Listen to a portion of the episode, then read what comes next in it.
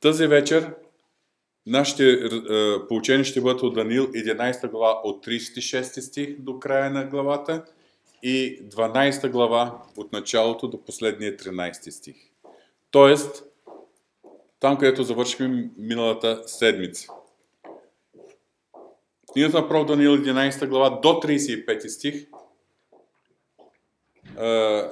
ангела Гавраил обяснява на, Дани, на пророк Даниил бъдещето на Израел и как се достига до изявяването на тази личност на име Антиох Епифан, сирийски владетел, който ще докара мирността на запустението и по времето на чието управление израелтяните или юдеите, които са се пребрали в земята, ще преживеят едно голямо отеснение, едно голямо гонение.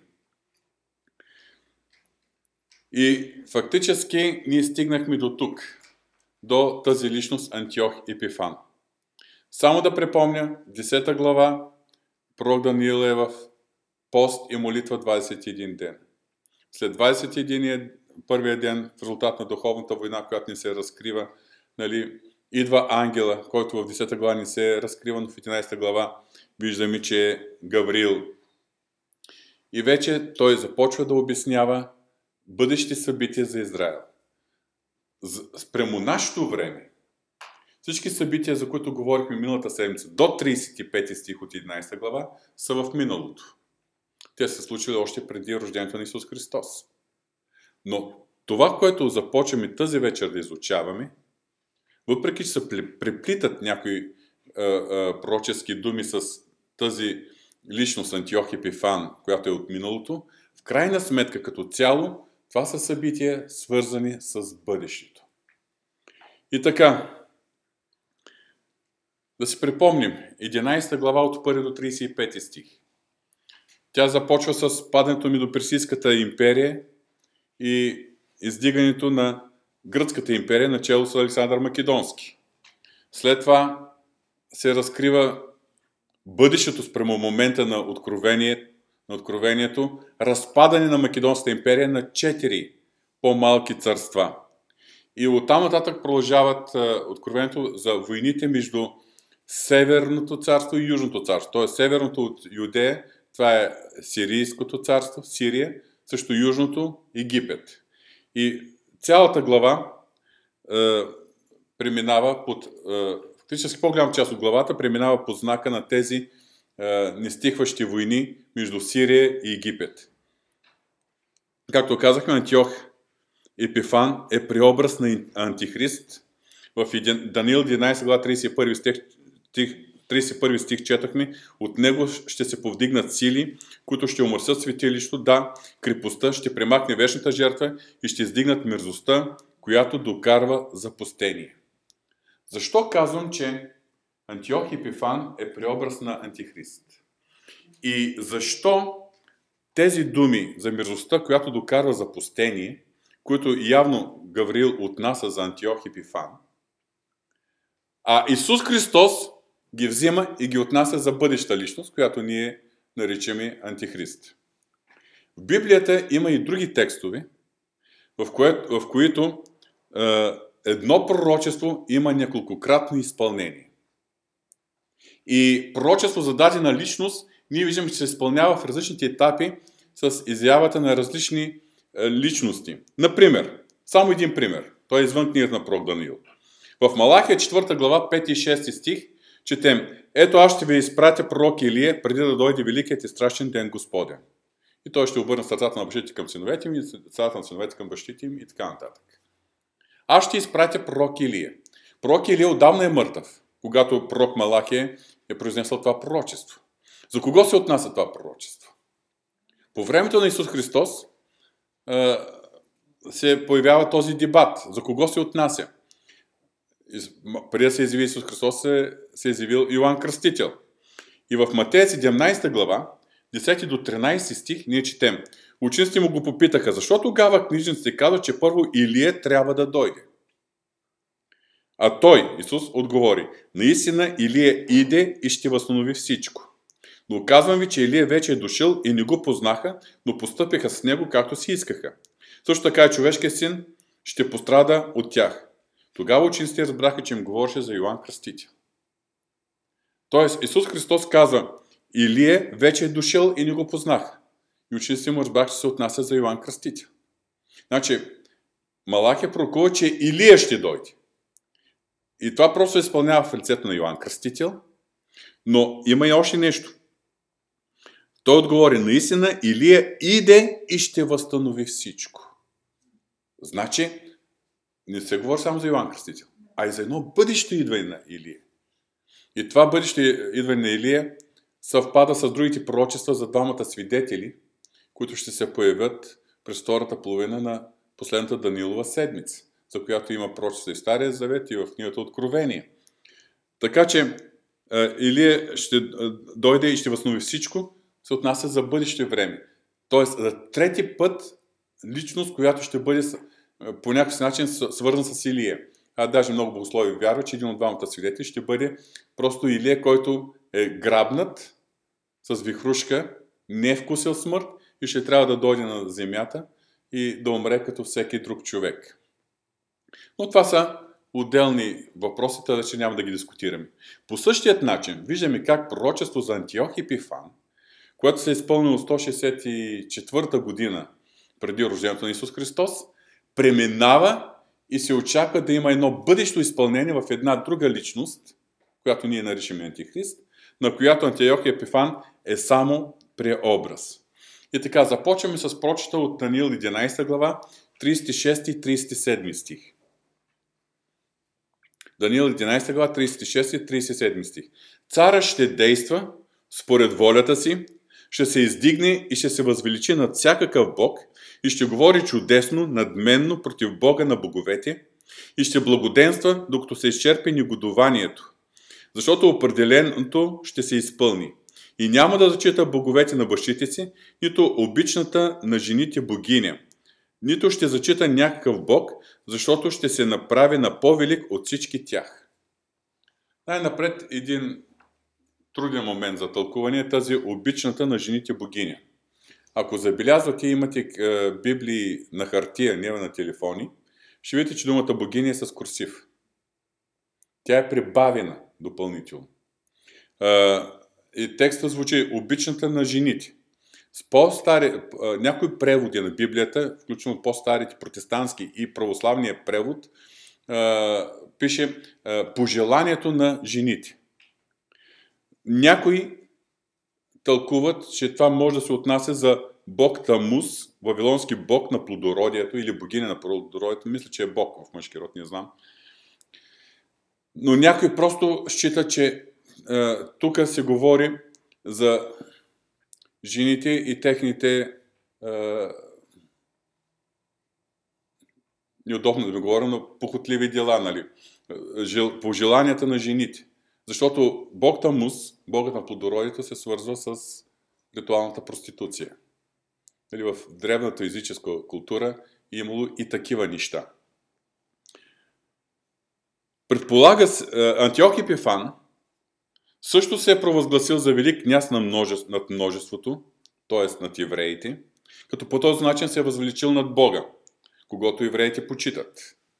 Обаче една от характерните особености на Антихрист, когато ще дойде, е, че той ще се възвеличи над всеки друг Бог, над всяко божество. И ние четем във 2 Солници, 2 глава, 3 и 4 стих. Никой да не ви измами по никакъв начин, защото това няма да бъде докато първо ни дойде отстъплението и не се яви човекът на греха, синът на погибълта, който така се противи и се превъзнася над всеки, който се нарича Бог. Или на когото се отдава поклонение. Така че той седи като Бог на Божия храм и представя себе си за Бог.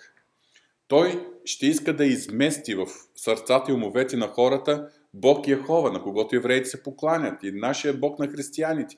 Той се провъзгласява вместо Него за Бог. Но има и много езически божества, на които хората се покланят.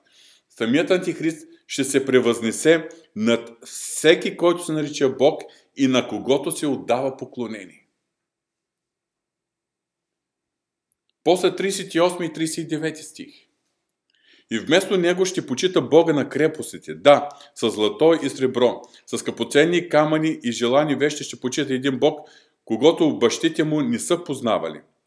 С помощта на един чуж бог той ще постъпи с, най- ще постъпи с най-силните крепости, ще умножи славата на онези, които го признават, признаят и ще ги постави владетели над мнозина и ще раздели земята между тях срещу заплата.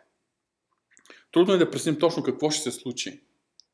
Но виждаме, че този, който ще се възвеличи над всеки Бог, включително над Бог Яхова, той ще почита Бога на крепостите и ще почита един Бог, когато бащите му не са познавали. Апостол Павел в 2 Солунци 2 глава, от 8 до 10 стих, ни разкрива кой е този Бог. И тогава ще се ви беззаконният, когато Господ Исус ще убие с дъха на устата си и ще изтреби с явлението на пришествието си. Този, чието идване се дължи на действието на Сатана. Тук не говорим за човек, който е обсебен просто от един демоничен дух. Говорим за лично от Сатана който дължи, чето идване се дължи на десно сатана, съпроводен от всякаква сила, знамени, лъжливи чудеса и с цялата измама на неправдата за онези, които погиват, защото не приеха да обичат истината, за да се спасят. Кога ще се случи това? Как ще се случи това, че Сатана буквално ще се въплати в личността на Антикрист, ще видим след малко. По-нататък, в 12 глава и в книгата Откровение намираме отговор на тези въпроси. Но да достигнем до там завършваме 11 глава, от 40 до 45 стих. И в края на времето, Южният цар ще се сблъска с него и Северният цар ще дойде против него като викрушка с колесници, конници и много кораби и като влезе в страните ще нахлуе и ще отмине. Ще влезе в славната земя и много страни ще се разорят, но следните ще се избавят от ръката му. Забележете, Следните страни ще се избавят от ръката му. Едом, Муав и главният град на амонците. Знаете ли кои са съвременните наследници на тези народи?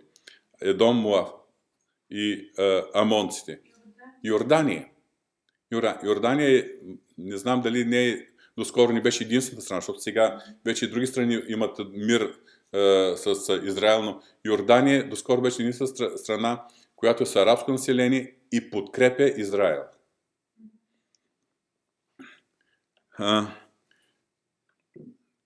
ще простре ръката си върху страните и египетската земя, земя няма да я избегне, защото ще завладее съкровищата на златото, на среброто и на всичките скъпоценности на Египет. И либийците и етиопците ще бъдат заставени да го следват по стъпките му. Но извеси от изток и от север ще го смутят. Затова ще излезе с голяма ярост да погуби мнозина и да ги обрече на изтребление и ще постави шатрите на палата си между моретата и върху славния свят хълм. Но при все това ще бъде постигнат от края си и няма да има кой да му помогне. Това, което знаем, че Антиох Епифан е водил много войни. Може би частично тези думи да се отнасят е, и за тази дребна личност и войните между Сирия и Египет. Но знаем, че в 164 година преди Христос, значи 168 година той вкарва идола в храма и миростта, която докарва запустението, 168 година преди рождението на Исус Христос, но 164 той умира. И всички тези неща, за които са пророкувани, няма как да се изпълнят в неговата персона, неговата личност, Антиох Пифан. Явно се отнася за бъдещия антихрист. Най-вероятно и антихрист ще води множество войни.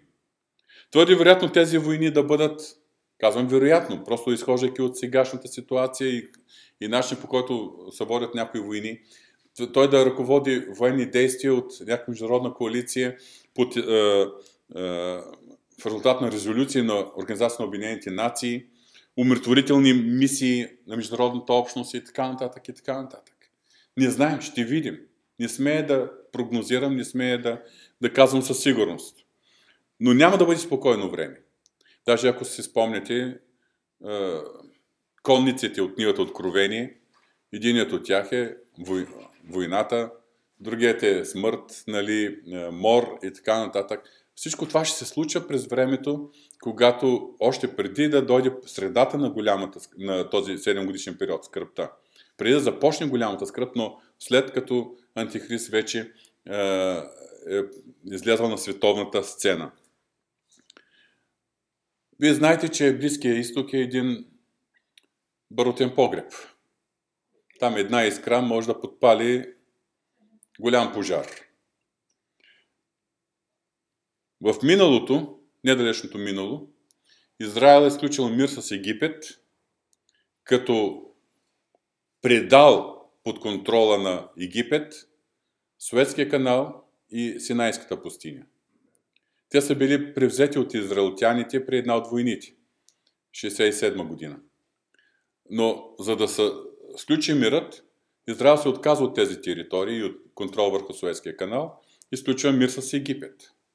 Обаче в момента Сирия претендира за голандските възвишения, които са превзети през войната 1981 година.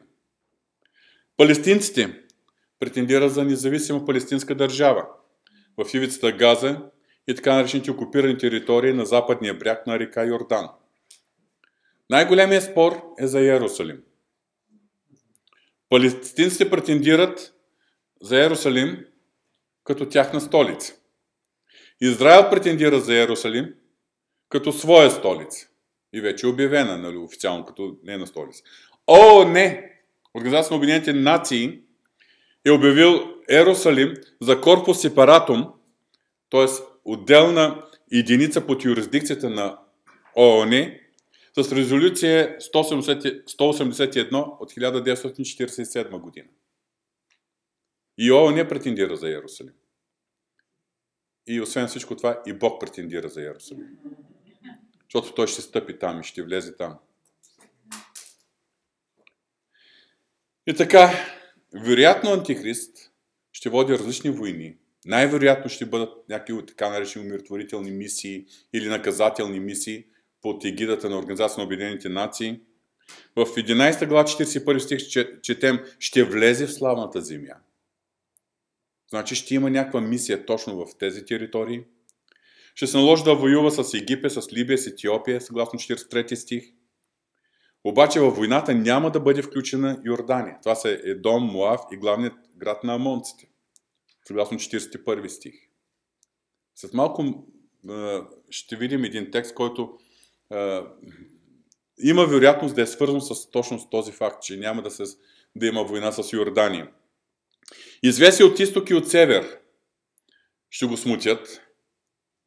От изток и от север. От изток това е Азия. От север може да говорим Сирия, други страни, пък и ако и Русия по-на север. Обаче много е вероятно от изток да има намеса на жълтите войски на Китай. Много е вероятно. 45 стих. Шатрите на Антихрист ще бъдат върху славния свят хълм. А бойното поле, където ще се проведат финалните битки, е полето Армагедон в Израел. Тук веднага отиваме в Откровение 16 глава, от 12 до 16 стих. Шестият ангел изля чашата си върху голямата река Ефрат и пресъхна водата й, за да се приготви пътя на царете, които идват от изток – Забележете пак, от изток. И видях излизат от устата на змея и от устата на звяра и от устата на лъжепророка три нечисти духа, подобни на жаби. Защото те са духовите на бесове, които като вършат знамени, отиват пред царете на цялата земя, за да ги съберат на вой... за войната в великия ден на всемогъщия Бог. В скоби 15 стих. Ето и да като крадец, блажен онзи, който бди и пази дрехата си, за да не ходи гол и да не гледа срамотите му. И 16 стих продължава. И ги събра на мястото, което на еврейски се нарича Армагедон. Какво ще се случва с Израел? Защото Армагедон това е финала на управлението на Антихрист. И на този етап Гаврил и неговото е, откровение, което дава на пророк Данил, спират до тук, свързано с Антихрист но насочват вниманието към Израел и събития, които се случат, пак имат отношение към точно този период. Започваме 12 глава, първи стих. 12 глава, първи стих е много ключов стих.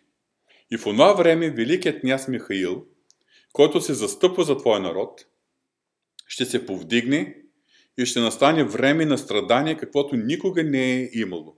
Откакто народ съществува, до това време и в това време твоят народ ще се отърве, всеки, който бъде намерен, записан в книгата. Първо забележете. Великият княз Михаил, който се застъпа за твоя народ.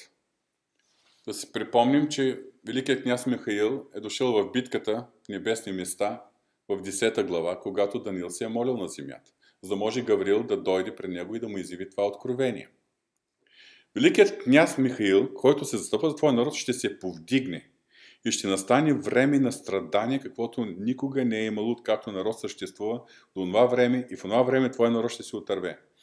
Тук става въпрос за това велико време на страдание, което е, ние наричаме голямата скръп.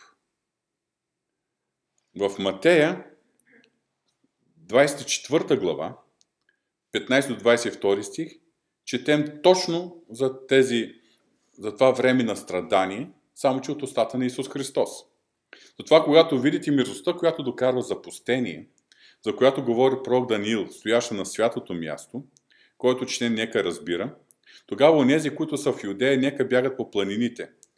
И прескачам там, които са на, който на къщния покрив да ни влиза в къщата си, горко на бремените и на кърмачките. 21 стих. Защото тогава ще има голяма скръп, не бивала от началото на света до сега и каквато няма да има. И ако не се съкратяха онези дни, не би се избавил нито един човек, но заради избраните онези дни ще се съкратят. Това е когато се вдигне великият княз Михаил, когато се повдигне. Какво ще се случи? Първо това, което виждаме, че когато се повдигне, ще настане това време на страдание. Това време на страдание, което ще бъде за юдейския народ, казва, твоят народ ще се отърве. Всеки, който бе намерен, записан в книгата. Спомнете се в книгата Откровение, че има на два пъти подпечатания по 144 хиляди. Особено единия случай са по 12 000 от всяко племе. Библейските тълкователи са съгласни, че това е един верен остатък, който е, вярвам, че това са хора, които, е, в които Бог вижда купнежът за Бог Йехова, нали, които са му верни, подпечатва ги и по някакъв начин ги съхранява. И в книгата Откровение се говори за тяхното съхраняване през това време на голямата скръп. И тук специално се казва, твоят народ ще отърве. Всеки, който бъде намерен, записан в книгата. Не абсолютно всеки юдеен, ако записаните в книгата. Ще има един Божий верен остатък сред юдеите, който ще бъде по свръхестествен начин съхранен по времето на голямата скръп. Също събитие, Великият княз Михаил се повдигна, е описано малко по-подробно в книгата Откровение. Откровение 12 глава, 7 до 9 стих. И стана война на небесата. Вижте, Даниил се казва, Великият княз на Михаил се повдигна. Ама, това не е просто не, нещо е така древно, което се случва. Настана война на небесата. Излязоха Михаил и неговите ангели да воюват против змея. Змея, това е Сатана. Да воюват против змея. И змеят воюва заедно с своите ангели. Обаче те ни надвиха, нито се намери място, вече място за тях на небето. И беше свален големият змей, унази старовременна змия, която се нарича дявол и сатана, който мами целия свят. Свален беше на земята, свалени бяха и ангелите му заедно с него. В тази борба, тази война, явно се случва в това пространство, което на някои места се нарича поднебесната, други го наричат второто небе. Сега, за какво имам предвид? Ние знаем, че Бог обитава в третото небе. Това е духовния, духовния свят. Ние виждаме с естествените си очи небето, виждаме облаците, виждаме вечно време звездите, денем слънцето. Това е видимата част на небето, материалната същност. Но някъде там в въздушните пространства обитава или е щаб-квартирата на Сатана и на неговите демонични сили. Някой казва, че е бил в ада. Да, един ден той ще бъде в ада. Но днеска той е князът на въздушната власт. Той е в поднебесната. И явно е даже, че има някакъв достъп до Бога, защото може да отива и да, кливе, да кливети избраните. И има някаква такава възможност. Как е? Един ден ние ще разберем. Но в този момент, това е по средата на 7 годишния период на а, последната Данилова седмица, настава тази война и Михаил и неговите ангели буквално изгонват Сатана и неговите ангели, неговите демонични сили от поднебесната. В 10 глава, точно на това, на това ниво, в поднебесната е била тази духовна война, 21 дена, когато пророк Даниил е бил в пост. Просто от този момент те не могат да воюват, да задържат това, което Бог върши.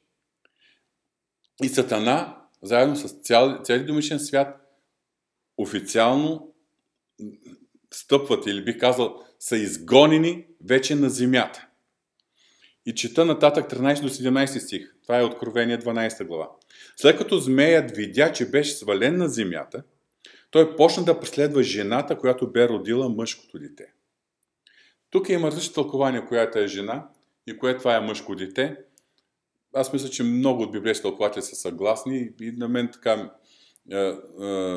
приемам това тълкуване, че това е израелският народ, от който се ражда Исус Христос. И мъжкото дете, това е Исус Христос. Говори за неговото минало рождение на тази земя. И бяха дадени на жената двете крила на голям орел, за отлети на мястото в пустинята, там където е хранят за време, времена и половин време, скрита от лицето на земята. Говорим за тези остатък, за тези записаните в книгата, нали, за които са по свръхестествен начин съхранени и запазни през този период. Значи, даде и се възможност да отлети, да, да, да бъде скрита тази част от израелският народ, от юдейския народ, които са записани в книгата. И змеят изпусна след жената от устата си вода като река, за да направи да я завлече е, реката. Но змеят помогна на жената, но земята помогна на жената, защото земята отвори устата си и погълна реката. Защото змеят беше изпус... която е, змеят беше изпуснал от устата си. Е, тълкователите предполагат, че това е войска, която е изпратена е, да преследват тези юдеи, които са се скрили, но просто в пустинята те са се измряли. Просто в пустинята не са могли да, да оцелеят. Тогава змея се разяри против жената и отиде да воюва против останалите от нейното потомство, срещу юдеите, които не са успяли да се скрият, които пазят Божите заповеди и свидетелството на Исус. Това означава, че ще има вярващи, които ще пазят свидетелство за Исус. И между юдеите аз вярвам, че тук вече говори и за измежду езичниците. Навсякъде, между всички, които са последователи на Исус Христос през този период. И змеят застана на морския пясък.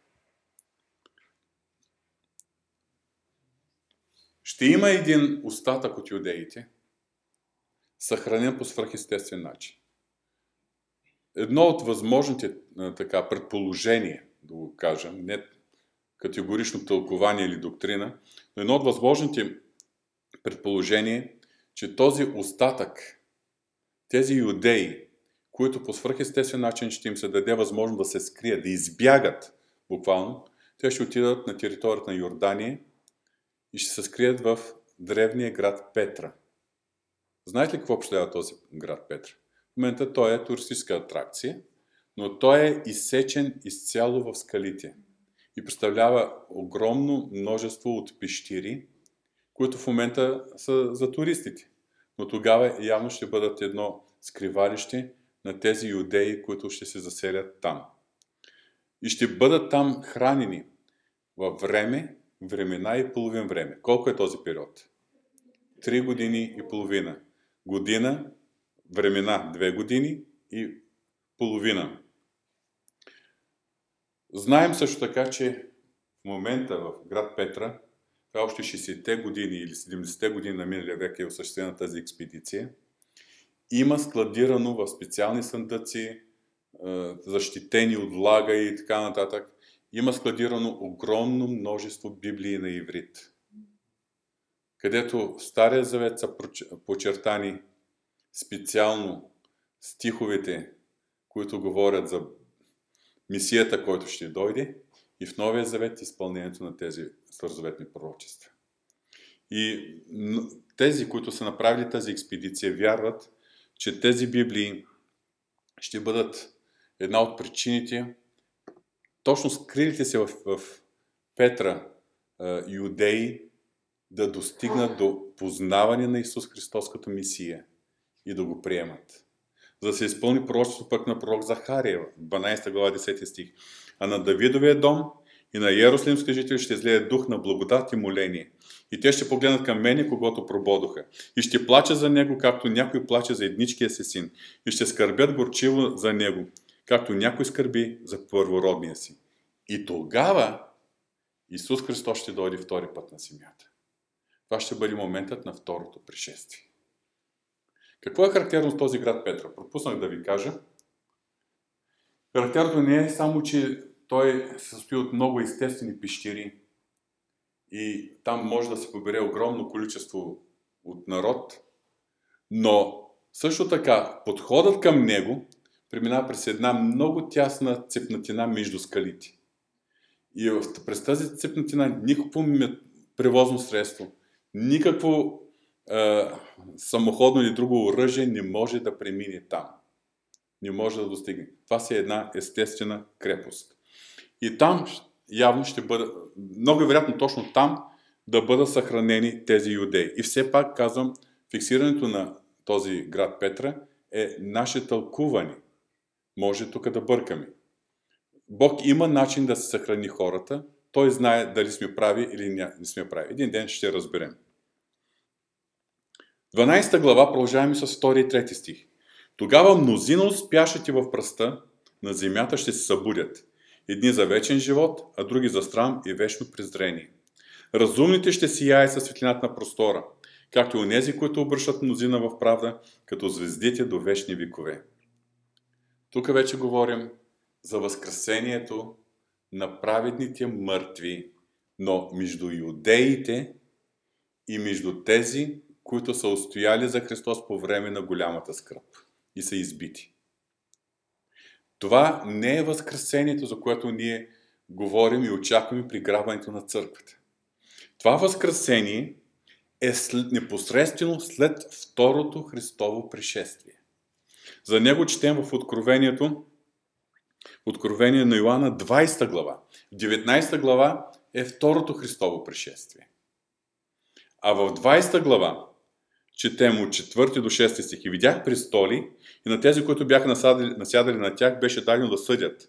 Видях и душите на тези, които бяха обезглавени поради свидетелството си за Исус и поради Божието Слово, и на тези, които не се поклониха на звяра, нито на образа му и не приеха белига на челото си и на ръката си.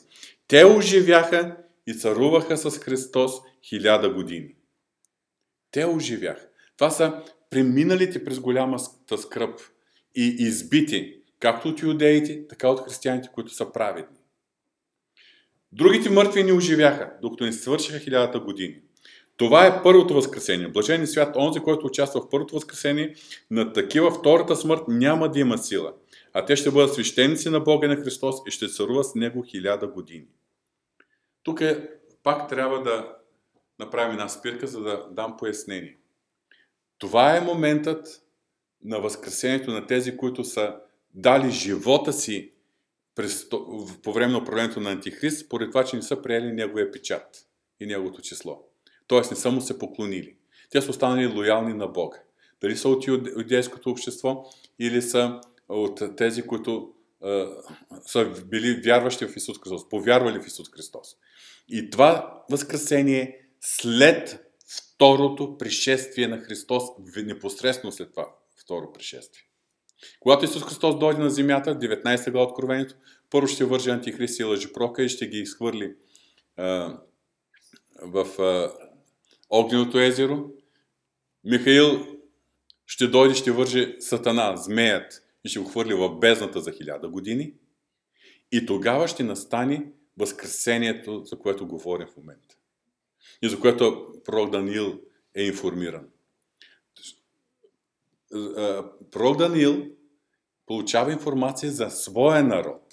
И това е възкресението за юдеите, които не са е, вярвали в Исус Христос, заедно с тези, които са били вярващи в Исус Христос и са преминали пред голямата скръп. Обаче, Словото Божие, апостол Павел специално, на две места, ключови места в своите послания, в Първо Коринтини, в Първо Солунци, говори за едно друго събитие, което ще бъде по-рано, различно от това събитие. И аз ще го прочета само в Първо Солунци, 4 глава, 16-17 стих. Понеже сам Господ ще слезе от небето, с повелителен вик, при глас на Архангел и при Божия тръба и мъртви Христос ще възкръснат по-напред. После ние, които сме останали живи, ще бъдем грабнати заедно с тях в облаците, да посрещнем Господа във въздуха. И така ще бъдем винаги с Господа. Това е събитие вече не за юдеите и не за те, които са примили през голямата скръп, защото аз вярвам, че ще бъде преди времето, когато ще започне, ще се изяви Антихрист. Тоест преди този 7 годишен период на скръпта. И така, аз вярвам, че тези две възкресения на мъртви са две различни събития. И разлика между тях най-вероятно е около или малко повече от 7 години. Този първото възкресение е на праведните, когато мъртви в Христос ще възкръснат, а не от юдеите. Мъртви в Христос ще възкръснат. Живите ще бъдем видоизменени и заедно ще срещнем Христос на облаците. Вярвам, че Той ще ни вземе, за да може на земята да се развие този сценарий, свързан с последната Данилова седмица и тези ужасни времена от втората половина, за които се казва, след като Сатана бъде изгонен под небесната, след като слезе на земята и буквално се въплати в личността на Антихрист. Тогава ще бъде това време, което е, е нечувано откакто съществува света. И никой няма да има такова време, както, както по това време, както тогава. И така, ако трябва да разделим и да сме стрикни за Възкресението, първия плод е Исус Христос. Да си припомним, че заедно с Него има едно загатване, че са възкръснали някои старозаветни свети и са явили на хората в Иерусалим. След това ще има възкресение на праведните мъртви, пред глас на Архангел и Божия тръба. В края на, голям, на голямата скръп ще възкръснат двамата светли, които ще бъдат убити. И тук виждаме чак петата фаза от така нареченото първо възкресение. Това е, за която ще възкръснат юдеите и повярвайте в Исус Христос, вярващите, които са му останали лоялни през време на управлението на Антикрист и са загубили живота си. За останалите се казва нещо друго. 20 глава 5 стих. Другите мъртви, чета откровение, другите мъртви не оживяха, докато не свършиха хилядата години. На земята започва хиляда годишното царство. Но след като премине, отмине това хиляда годишното царство, в 20 глава Откровение 11 до 15 стих, ние четем следното. След това видях един голям бял престол и онзи, който седеше на него, от чието име побягнаха земята и небето и не се намери място в тях. Видях и мъртвите, големи и малки, да стоят пред престола и едни книги се разгънаха. Разгъна се и друга книга, която е книгата на живота. И мъртвите бяха съдени според делата си по записаното в книгата. И морето предаде мъртвите, които бяха в него. И смъртта и ядът предадоха мъртви, които бяха в тях. И те бяха съдени, всеки според делата. И смъртта и ядът бяха хвърлени в огненото езеро. Това е втората смърт. И който не бе записан в книгата на живота, бе хвърлен в огненото езеро. На края на хилядогодишното царство вече ще бъде възкресението на неправедните мъртви, които ще възкръснат, за да бъдат съдени и да получат своята окончателна вечна присъда. Но да се прехвърлим книгата Откровение, т.е. книгата на пророк Даниил.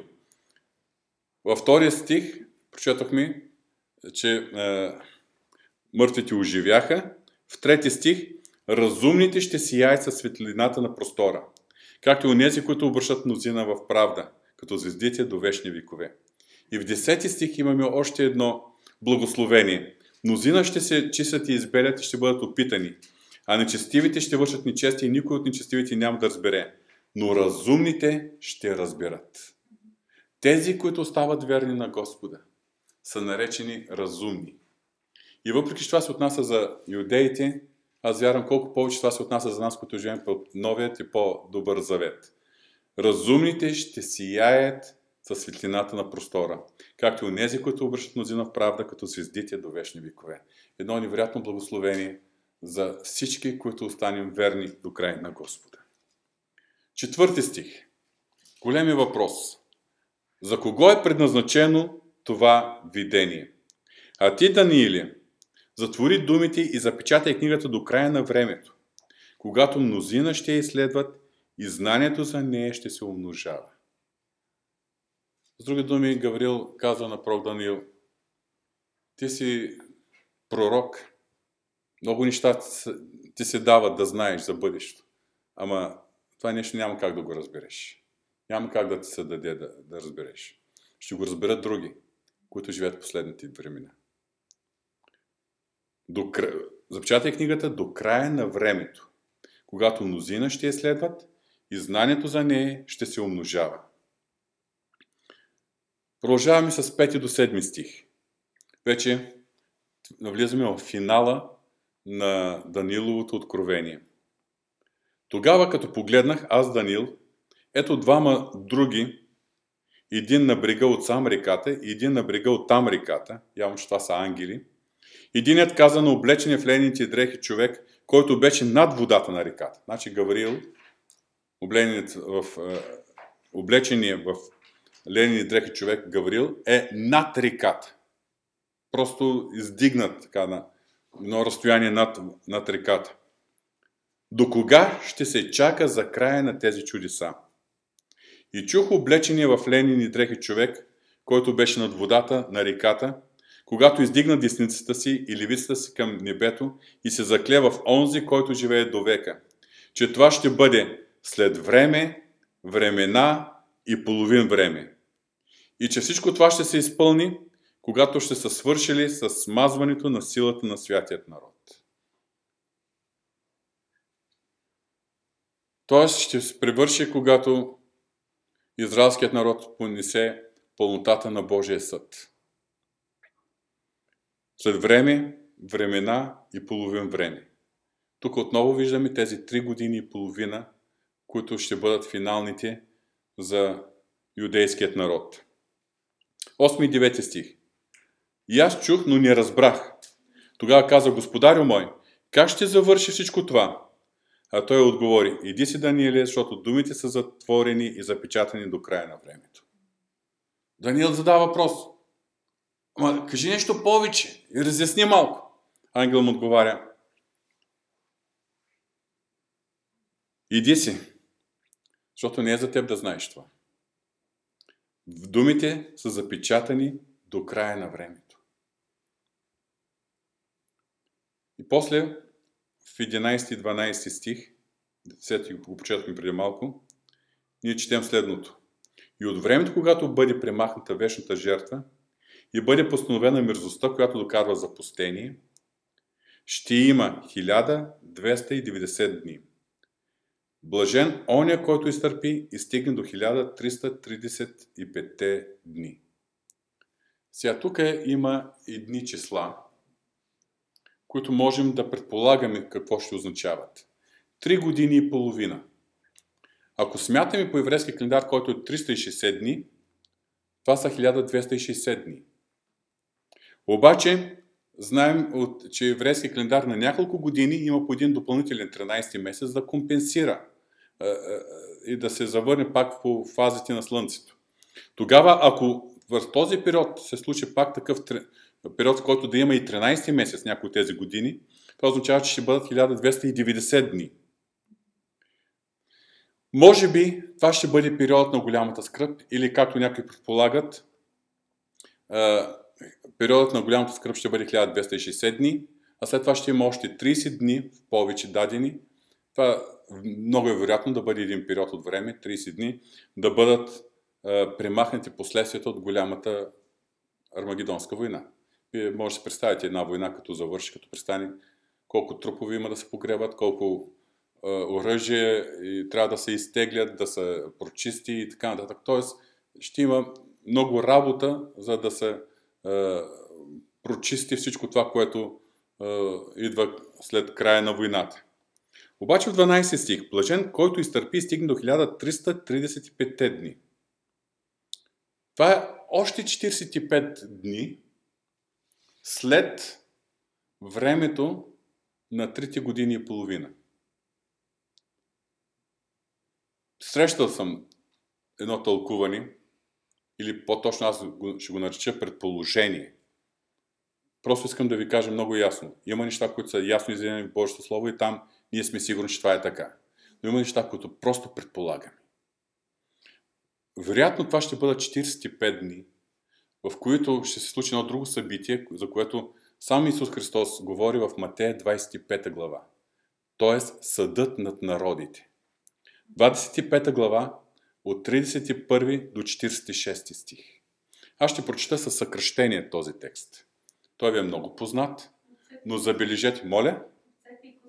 Да, но забележете е, е, как започва думите на Исус Христос.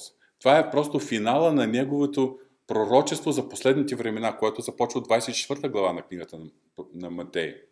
24 глава и 25 глава завършва с uh, това изявление на Исус Христос. А когато дойде човешкия син в славата си и с всички святи ангели с него, тогава ще седи на славния си престол и ще се съберат пред него всички народи и ще ги отлъча един от друг, както овчарът отлъча овцете от козите. И ще постави овцете от дясната страна, а козите от лявата. Тогава царя ще каже на тези, които са от дясната му страна. Елате вие, благословени от моя отец, наследете царството, приготвено за вас от създанието на света. Защото огладнях и ми нахранихте, ожеднях и ми напоихте, странник бях и ми прибрахте, гол бях и ми облякохте, болен бях и ми посетихте, в тъмница бях и ми споходихте. Тогава в праведните в отговор ще му кажат, Господи, когато видяхме гладен или болен или в тъмница и така нататък, да не чета всичко подробно. А цара ще им отговори, истина ви казвам, понеже сте направили това на един от тези най-малки мои братя, на мене сте го направили. Тогава ще каже на тези, които са от лявата му страна, идете си от мене, вие проклети във вечния огън, приготвен за дявола и неговите ангели. Защото огладняха и не ме нахранихте, ожедняха и не ме напоихте, странник бях и не ме прибрахте, гол бях и не ме облякахте, болен в тъмница бях и не ме посетихте. И те му задават същия въпрос. Господи, кога сме те видяли гладен или болен и не сме те нахранили? Тогава той в отговор ще каже, истина ви казвам, понеже не сте направили това на нито един от тези най-малките, той на мене не сте го направили. И тези ще отидат във вечно наказание, а праведните във вечен живот. Някой тълкува тези думи Исус Христос като поредната притча. И едва ли не като една мотивация че трябва да вършим добро, да храним, да храним гладните, да спохождаме тези, които са в затвора, да се грижим за хората, които са в немощ. И това е така. Ние трябва да вършим това нещо. Но тук Исус Христос разкрива нещо по-различно. Когато дойде човешкия син в славата си, с всички святи ангели с него, тогава ще седне на славния си престол. Тук това не е притча. Христос съвсем ясно говори за конкретно събитие, което ще се случи в определено време.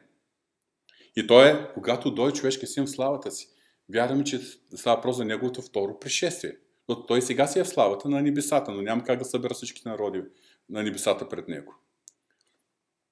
И ще се съберат пред него всички народи. Най-вероятно, това ще бъде първото значимо събитие след второто пришествие на Исус Христос. Защото, да, ще има голяма скръп, ще има много загинали, ще има много избити, както от юдеите, които не се покланят на Антихрист и не приемат числото на звяра му, така и повярвали в Исус Христос, които също няма да направят компромис и ще трябва да заплатят с живота си, повечето от тях. Ще има множество войни, особено Армагедонската война, ще бъде с множество, множество, множество жертви. Вие знаете, в книгата Откровени са записани катаклизмите и другите беси, които ще, ще случват и ще измрат. Веднъж една трета от населението на Земята, веднъж не знам си колко. То ще има много хора, които през този 7 годишен период а, няма да бъдат повече между живите. По различни начини, по различни причини. И все пак в края, когато Христос дойде на земята, ще има останали живи народи. И Тогава очакваме Христос да седне на славния си престол, заедно с святите си ангели. И тогава да събере всички народи пред себе си. Това ще бъдат европейските народи, американските, латиноамерикански, ще бъдат азиатските народи, африканските народи, един по един. И тук ще има, тук ще има съд, но този съд ще бъде кои от тях да преминат в хилядогодишното царство. До хилядогодишното царство на земята ще продължи и ще има население с естествените тела. Да, ние ще бъдем с възкресенски тела. Ние сме друга категория. Грабнати, преобразени, възкресени, с тяло подобно Христовото възкресенско тяло. Това ще бъдем ние, които ще служим на Христос по време на Неговото управление на земята. Но ще има народи, които ще преминат с естествените тела. И, и тогава земята ще бъде в едно състояние, както преди грехопадението. Тогава ще има е, дълъг живот. Тогава ще има население, което ще се умножава и Христос ще царува на земята. И ние ще царуваме заедно с Него. Но тук става въпрос за народите, които ще преминат в Неговото царство. И тук Христос ги разделя на две категории. И дните, които са го хранили, обличали, пояли и са му подавали ръка в нуждата му, и другите, които са отказали това да направят. И те, като казваме, Господи, кога те видяхме, кога? Поне си го направим един от тези най-малките братя. Вярваме, че Христос нарича свой, своя народ, юдеите, неговите най-малки братя.